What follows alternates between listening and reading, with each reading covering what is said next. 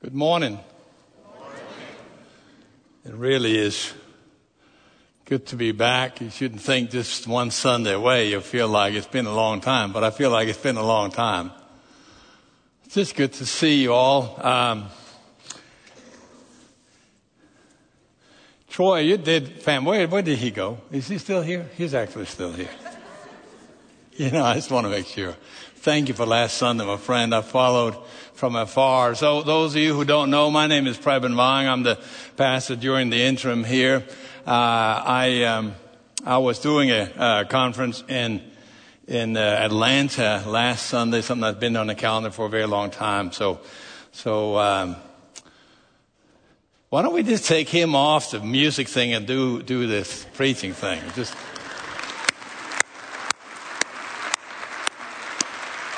No, I, I, um, I so appreciate worshiping here. This, you have a most incredible worship team and, and uh, people who are involved in so many ways. I want to do something a little bit different this morning, if that's okay with you. Um, kind of slightly different if, if you uh, can find the book of Nehemiah. You know, you go through the longer uh, kind of things in the beginning of the uh, Old Testament, right? So you get the Second Chronicles, and there's a short little thing called Esther, and then Nehemiah. If you get to Job, you know, and Esther or whatever, go back a little bit. You'll find it.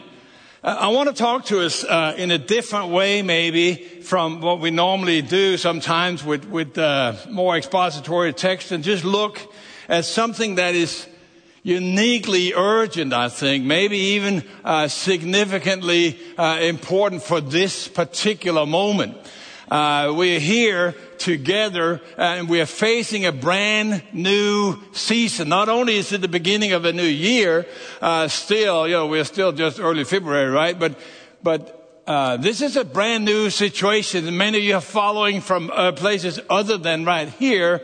Uh, some of you for, for, actual real concern uh, that you have, and, and uh, some of you you're not sure about whether you are able to distance the way you prefer to distance at this time. Still, I want to say to you, if you're out at other times for other things, there's space here also in the balcony where you can do that. But, but there's something going on. We're looking at a time that is new in ways that we have not done so before. And so to, uh, to find a text that kind of matches uh, that situation, I, I want to read a little bit from from uh, Nehemiah and just think through what that would look like. Who are we? As a church. What is our calling? We just sang with every breath that I take, I will follow Jesus. And, and when the race is run, I will still repeat, right? Not I, but through Christ in me. And, and so are these more than words? What, how are we going to think through some of this? What is the identity of a church? How do we kind of get back to just basics and rethink? maybe some of that recapture the vision and the power and the passion that God had put in our heart. And so I, would like to kind of just dwell on some of that a little bit. It seems to me that, that uh, of any uh, church, uh, it would have to be true if they are indeed a Christian church that their identity is shaped in, in at least in three categories. One is that they are Christ centered.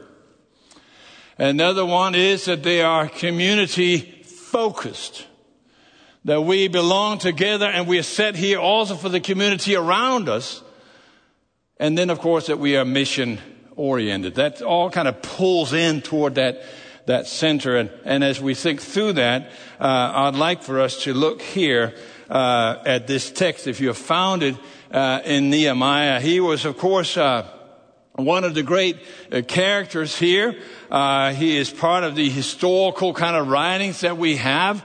He is this uh, person who is called out to, to uh, do something very uniquely. But what makes him maybe more interesting for us than so many other things that he is a, a lay person. That means that he is not specifically and particularly and directly called to ministry. He has no theological training, if you will. He's, he's not ordained into a specific task in ministry. He is just a person who loves God and who wants to live all out for God. And so in chapter 1, verse 1, if you have it there, we're going to read like this The words of Nehemiah, son of Hachaliah, during the months of Kislev in the 20th year when I was in the fortress city of Susa, Hanani, one of my brothers, arrived with men from Judah, and I questioned them about Jerusalem and the Jewish remnant that had survived the exile. They said to me, the remnant in the province who survived the exiles are in great trouble and disgrace. Jerusalem's wall has been broken down and its gates have burned. When I heard these words, I sat down and wept. I mourned for a number of days, fasting and praying before the God of the heavens. And then comes this incredible prayer. And then, uh, right after that, beginning in chapter 2, during the month of Nisan, in the 20th year of King Artaxerxes, when the wine was set before, the, for him, I took the wine and gave it to the king I had never been sad in his presence. So the king said to me, Why are you sad? When you aren't sick, this is nothing but sadness of heart. I was overwhelmed with fear and replied to the king, May the king live forever. Why should I not be sad when the city where my ancestors are buried lies in ruins and its gates have been destroyed by fire? Then the king asked me, What is your request? So I prayed to the God of the heavens and answered the king, If it pleases the king, and if your servant has found favor with you, send me to Judah and to the city where my ancestors are buried, so that I may rebuild it. The king with the queen seated beside him asked, How long will your journey take? And when will you return? So I gave him a definite time and it pleased the king to send me. I also said to the king, if it pleases the king, let me have letters written to the governors of the regions west of Euphrates River so that they will grant me safe passage until I reach Judah. And let me have a letter written to Asaph, keeper of the king's forest, so that he will give me timber to rebuild the gates of the temple's fortress, the city wall, and the home where I will live. And the king granted my request, for the gracious hand of my God was on me.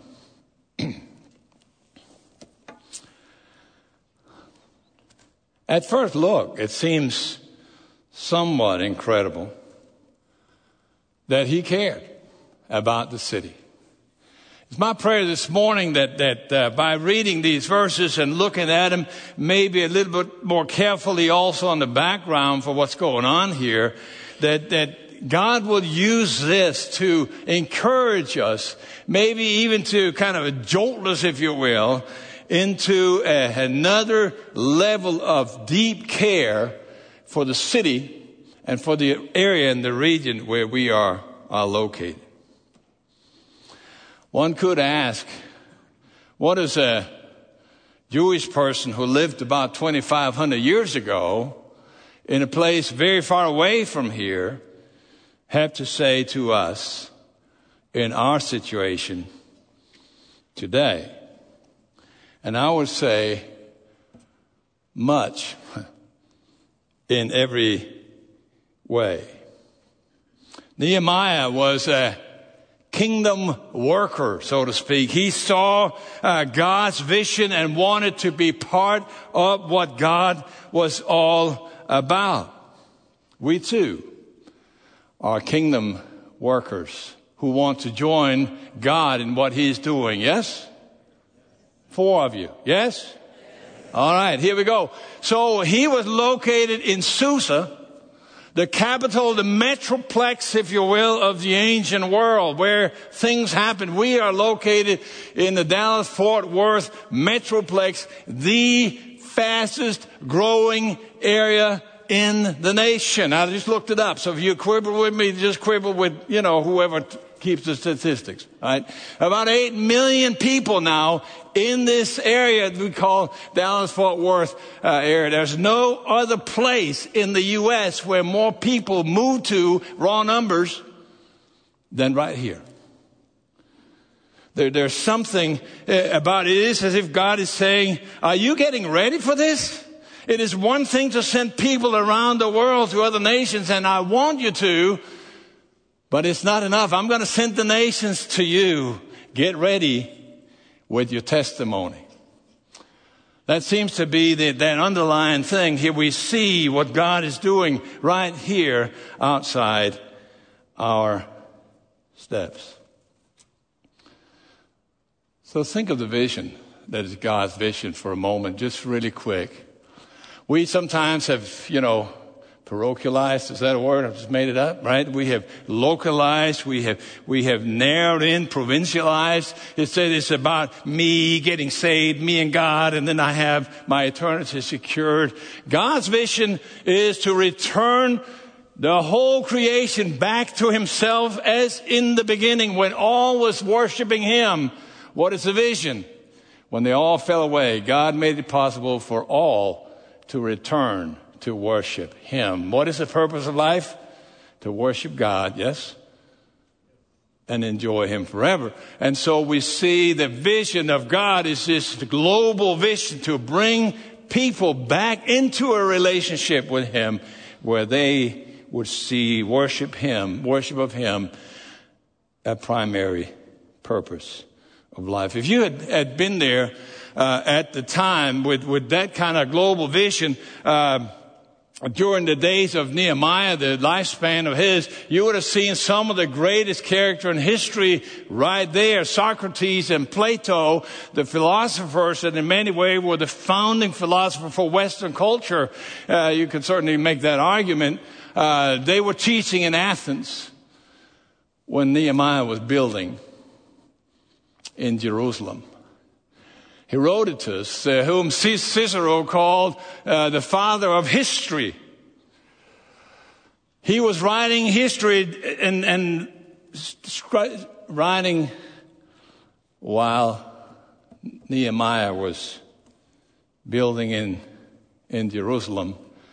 Uh, Aristarchus, uh, Aristophanes, I should say, Aristophanes, uh, who is called the father of comedy, this famous playwright for whom, uh, you know, nobility and power and, and politician were, were running in fear and still loving because of his sharp wit and his ability to satirically display the difficulties in society, uh, was, was writing and doing theater in Greece when Nehemiah was building in Jerusalem. Think of that. And even when they all wait together, Nehemiah is in no way as second to this.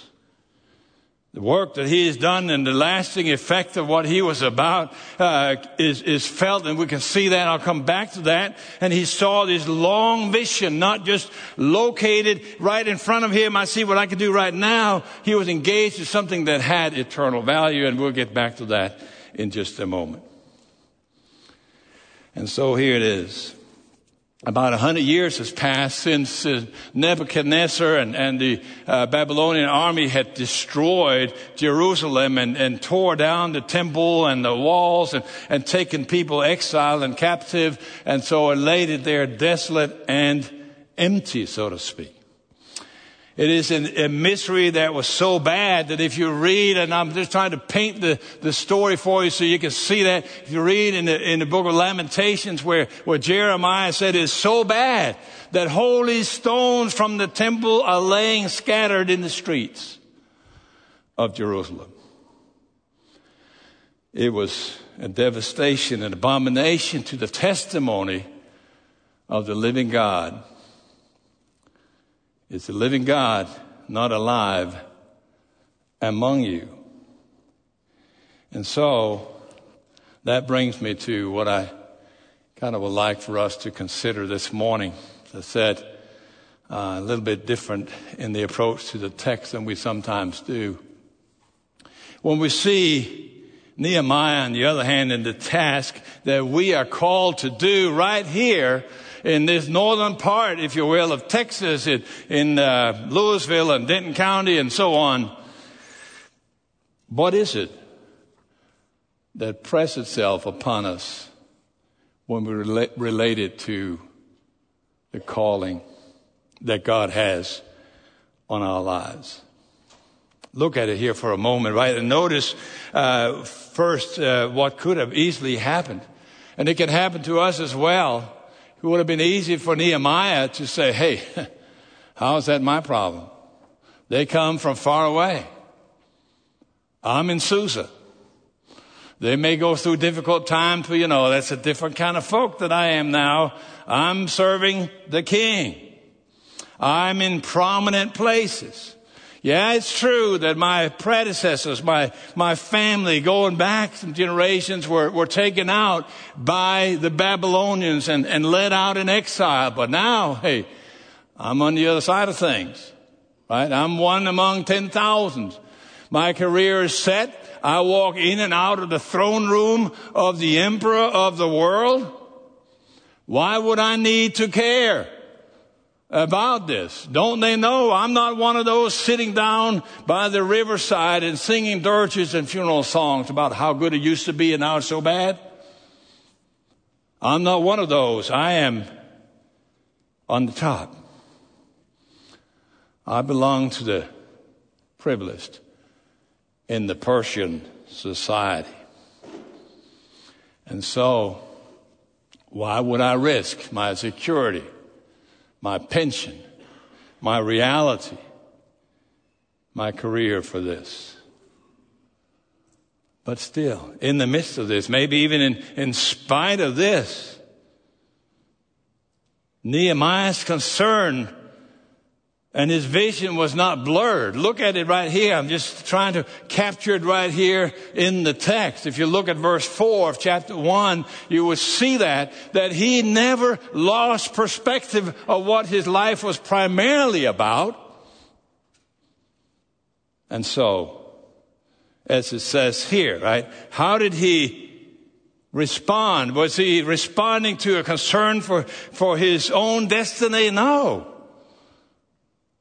When I heard these words, I sat down and wept. I mourned for the number of days, fasting and praying before the God of the heavens. The need of the city mattered to Nehemiah. I read things like that, and I may be emotionally charged with some of these things. I don't know it in a different way, but but I have to stop and ask the Lord, is that the heart that is beating in my chest as well? Is, is this the kind of concerns that I have? I see a city in need of a word from God, a city in need from the God, a uh, need for the gospel. Am I there? It mattered to him. He was distant from the troubles that were there. But it mattered to him that the gospel, the message of God's love for people, and his desire to see them come back to him was very real. So, he cared. That may be another way of just putting it. He cared about his city. My, my son-in-law is pastoring up in the New York area and he has this great sign on the church and, and, uh, I just every time I get in that he just says, love where you live. That is, share your love where you are, where those you live among. So Nehemiah stood before the king and the king responded and said, why you look sad? You don't normally look sad. I know you're not sick. You must have a deep burden, sorrow of heart. This, this couldn't be hidden. And if you know a little bit about the ancient world, you'll know that he could not uh, allow himself to look like that, but this was chiseled in his countenance, if you will. It was kind of carved in his very being. This burdens me down. And so he, he asks the king to forgive him. And he says, Yes, how? Can I just be joyful and happy when, when the people around me where I live is such in need of an expression of the presence of the living God. I'm thinking again about where we are, friends. You able to hear this? We, we live in, in this area, and again, I looked this up. In, in 2019, is the latest number I could get. 582,000 people moved into Texas. Yes? That's a lot in one year. God is talking to us about this, and please, please hear this, right? As, as many people uh, uh, in the midst of all of this beginning to kind of loosen their, their relationship with Christ, and, or at least uh, uh, treat it as if it was also a thing, but not the thing, we need to see is there something here when we look at a person like Nehemiah that can jolt us into a new level of care, a new level of desire to share the gospel. Is it possible for us together? Look, look around yourself, right? Those of you who are at home or wherever you are, right, who are looking in and who feel part of that, you're in your home and you're thinking, hey, well, how can God use me in my home and from my home and, and through my home? It's the same kind of question. It's hard to look at someone like Nehemiah and not be moved by this. There's little time for for actual just philosophical debate and discussions about how we disagree about tertiary things when this is the need for a new year and new time. They keep saying we're going to get back to normal or a new normal. I, I don't even know that we will have a normal. We need to rethink some of the basics. God is faithful. Jesus saves, the Spirit empowers, and the church will endure. Those are the basics. As we're thinking about how can we be involved in building on the, on the, on the portion of, of this testimony that God has set us to kind of fill the holes up in, if you will. Am I the only one feeling this? That burden that we need to, to rethink what faithfulness looks like as we're moving forward. What if our focus, our prayer focus, our conversations when we meet in the home, when we meet in Bible groups, and we meet in Sunday school, and all that became our focus. That we are able to find that need where God has said, this is your hole to fix, so to speak. And then find the resources and look for that. Is it possible that he can find that heart right here? I don't know of any church. I just don't. And I know a lot of churches. No church that may be similar, but I don't know any church that had greater opportunity to be God's vessel, God's opportunity, if you will, God's people right here than us. I just don't know that that exists. The kind of resources that are here, the kind of opportunity, the wonderful people, the talent, the everything together. He has called you all, us all, and those who are his people. So let us ask God for a new vision. As we stand at the threshold, I, I call this message Our Faith and God's Kingdom in Lewisville. Can we think together about that?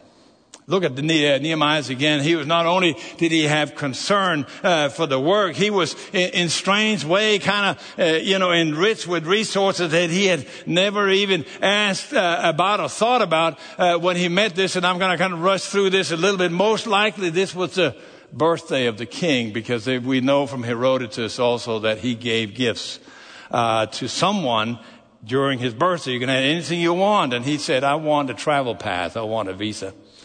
And this is where we are uh, with him. And can I get some wood, also some resources? And, and God enabled him to do that in a strong way from a king that could care less about the God of Israel.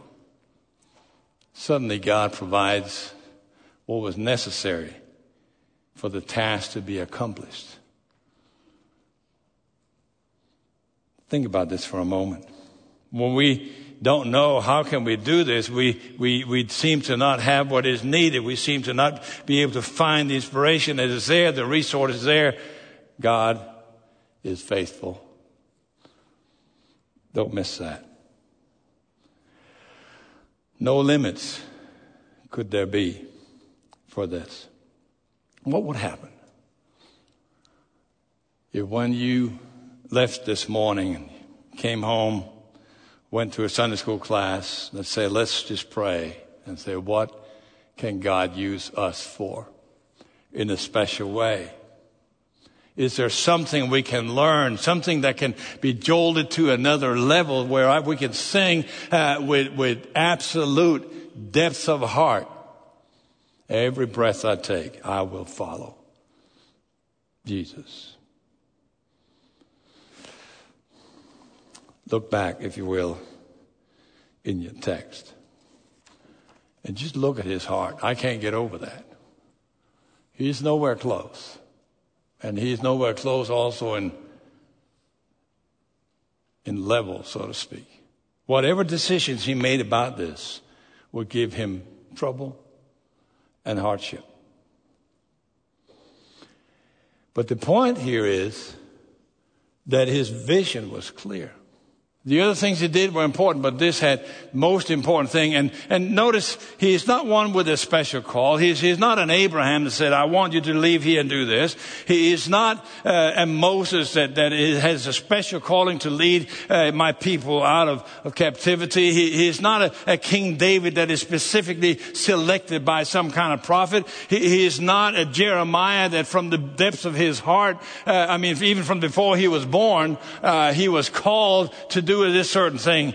He was just a man.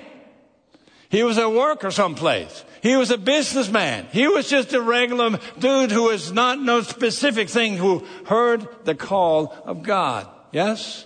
Said, God needs you to focus. And so he did. He was one of these kind of charismatic, catalytic kind of figures, somewhat, in my brain at least, uh, you know, with, who would just draw people by, by the very thing he was saying, like a, like a, like a Churchill, right? And my grandparents told me about this. They heard on the radio how he, he rallied all the allies with just a few terse sentences when, when there seemed to be the darkest night out there. He said, never had so many people needed to give so much thanks to so few. And it rallied them all with this, and this is somewhat the same thing you see in chapter 2 right here. Nehemiah comes and he says, You see the trouble we were in. Jerusalem lies in ruins, and its gates have been burned. Come, let us rebuild. And then next verse, they said, Let's start rebuilding. If we and churches around, even around the globe, but certainly around uh, this fantastic area and, and this incredible state, and from here out around the globe, could capture that. Imagine what could happen. And so let me end by saying this. Nehemiah was obedient. Sends God's call to stay focused. Not sure what would happen. But all kind of things happened. Centuries happened. Right? So the Persians will be beat out by the Greeks. And Greeks will take over Jerusalem by, while Nehemiah's work stood. The Greeks will get kicked out by the Maccabees and Nehemiah's work still stood. And the Maccabees would be kicked out by the Romans, and the work still stood.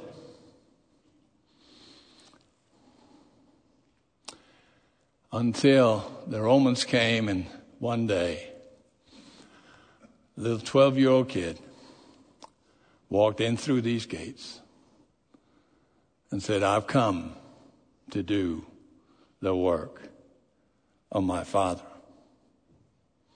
And again, 18 years later or so, that same kid, now a man, came in to finish that work.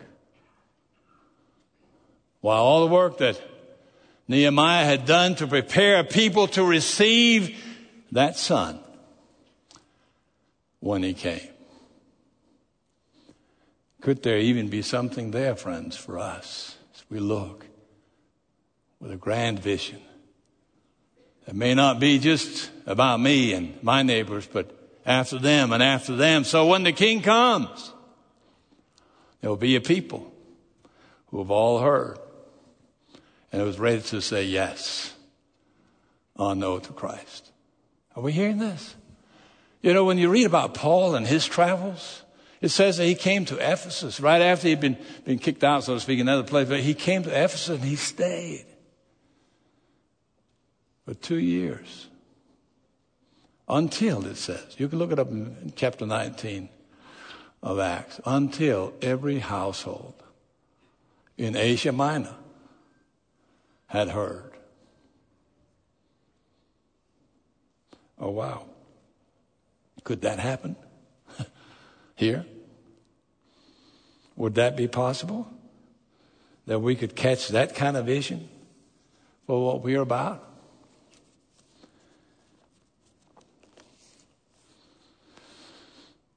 God is faithful. Jesus saves. The Spirit empowers and the church will endure. Those are the basics as we rethink what does it look like to be God's people as we go into this next season that no one, regardless of what they say, no one knows what will look like. But those four things stand. We want to be also Christ centered, community focused, love where you live, and of course, mission oriented. I'm not sure how to end this, to be honest with you. I'm not sure. This was what the Lord laid in my heart this morning. So let's just have a season of prayer. Can we, can we stand up and just pray? And through that prayer that we say, either on the lines or between the lines and through whatever comes out, God, here I am. Use me. And we want to say together as a church, Lord, here we are, use us. Father, I am so grateful for this wonderful, wonderful people right here those who are here in this building, those who are not able to be here, but who follows and prays and, and, does, and do what they can where they're located from their house. Father, let us together capture a vision that comes from God when we hear that there's a need for the gospel to talk up God's glory and God's grace and God's love and to show people the way to the Savior. We can stand before your throne proclaim your praise. Bring into our lives a new desire. Father, should there be some here that said, I, I don't have any purpose like that in my life? Speak directly. If that's you who are listening here, we are here to pray with you, to talk to you, to, to share with you how you can have that relationship and find that kind of purpose. Father, speak to moms and to dads, to talk to their children, to talk together, to commit their home in this way, talk to grandparents, talk to friends, workmates. May we see The day is here. And you are giving us our section to be faithful to and to rebuild. Allow us to hear, Father, like we haven't heard maybe for a while. A word of encouragement from the throne of God.